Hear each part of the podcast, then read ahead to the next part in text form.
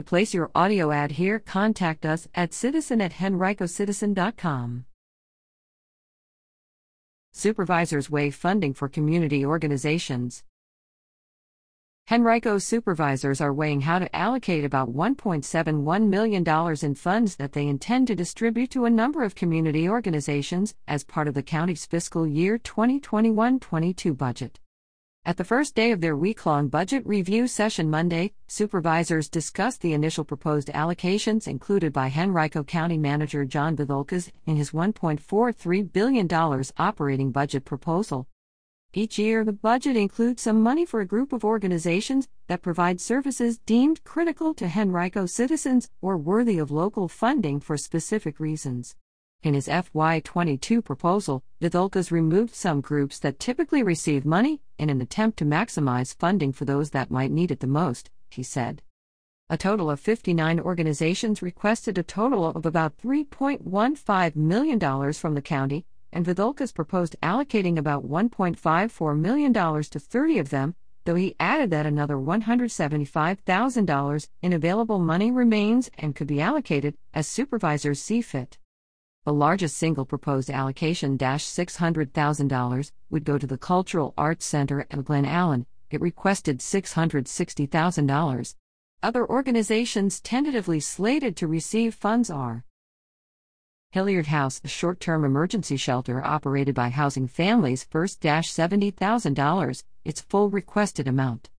McShin Foundation, a recovery group $60,000, less than its $140,200 request, though it would receive some additional funds through another portion of the budget. Safe Harbor, a domestic violence shelter $51,290, its full requested amount. Caritas, a group that works to address homelessness $50,000, its full requested amount. Crossover Healthcare, a community health center $50,000, its full requested amount. In fiscal year 2019 20, the county allocated nearly $1.9 million to various organizations, but it trimmed that amount last year to $1.27 million after reducing its budget by more than $99 million because of the COVID 19 pandemic. Monday, Vithoulkas said that he eliminated funding for several larger organizations, including Maymont and Lewis Ginter Botanical Garden, that already have fundraising efforts as part of their structures in an effort to provide some to smaller organizations that don't. Still, several supervisors expressed support for adding back some money for some organizations that Vithoulkas omitted. Chairman Dan Schmitt of the Brookland District suggested $30,000 for Maymont, $20,000 for the Virginia Capital Trail Foundation, and $20,000 for Sportable, a group that offers a variety of sports for disabled citizens. Varina Supervisor Tyrone Nelson suggested some funding for Liberation Veterans Services and $25,000 for the Virginia Capital Trail, among others. Tuckahoe Supervisor Pat O'Bannon suggested that the board weigh funding requests by determining which organizations provided the most benefit to county residents. Are they doing something better than what the county would do if the county were doing it? She suggested as a question supervisors should ask when considering the options. The board agreed to weigh the matter this week and finalize a plan when it meets for Thursday's budget review. Other notes from Monday's budget session. Vithoulkas has proposed the addition of a three full time executive assistants for the Board of Supervisors, one for the chairperson and two others for the other four supervisors.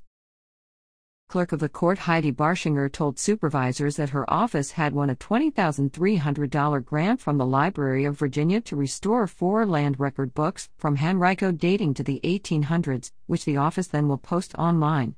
Additionally, Barshinger said, her office is digitizing wills from the county dating to 1781 and marriage licenses dating to 1897 and will post those online as well by this summer the Human Resources Department has hired a diversity, equity, and inclusion specialist who has created various resources for employees and begun tracking day metrics for the county overall, HR Director Yvette George said.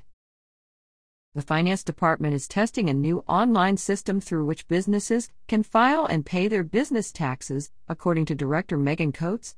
It's also implementing a new mobile assessor platform so that real estate assessors can file reports directly from the field into the county system, eliminating paperwork and allowing them to remain in the field and work more efficiently.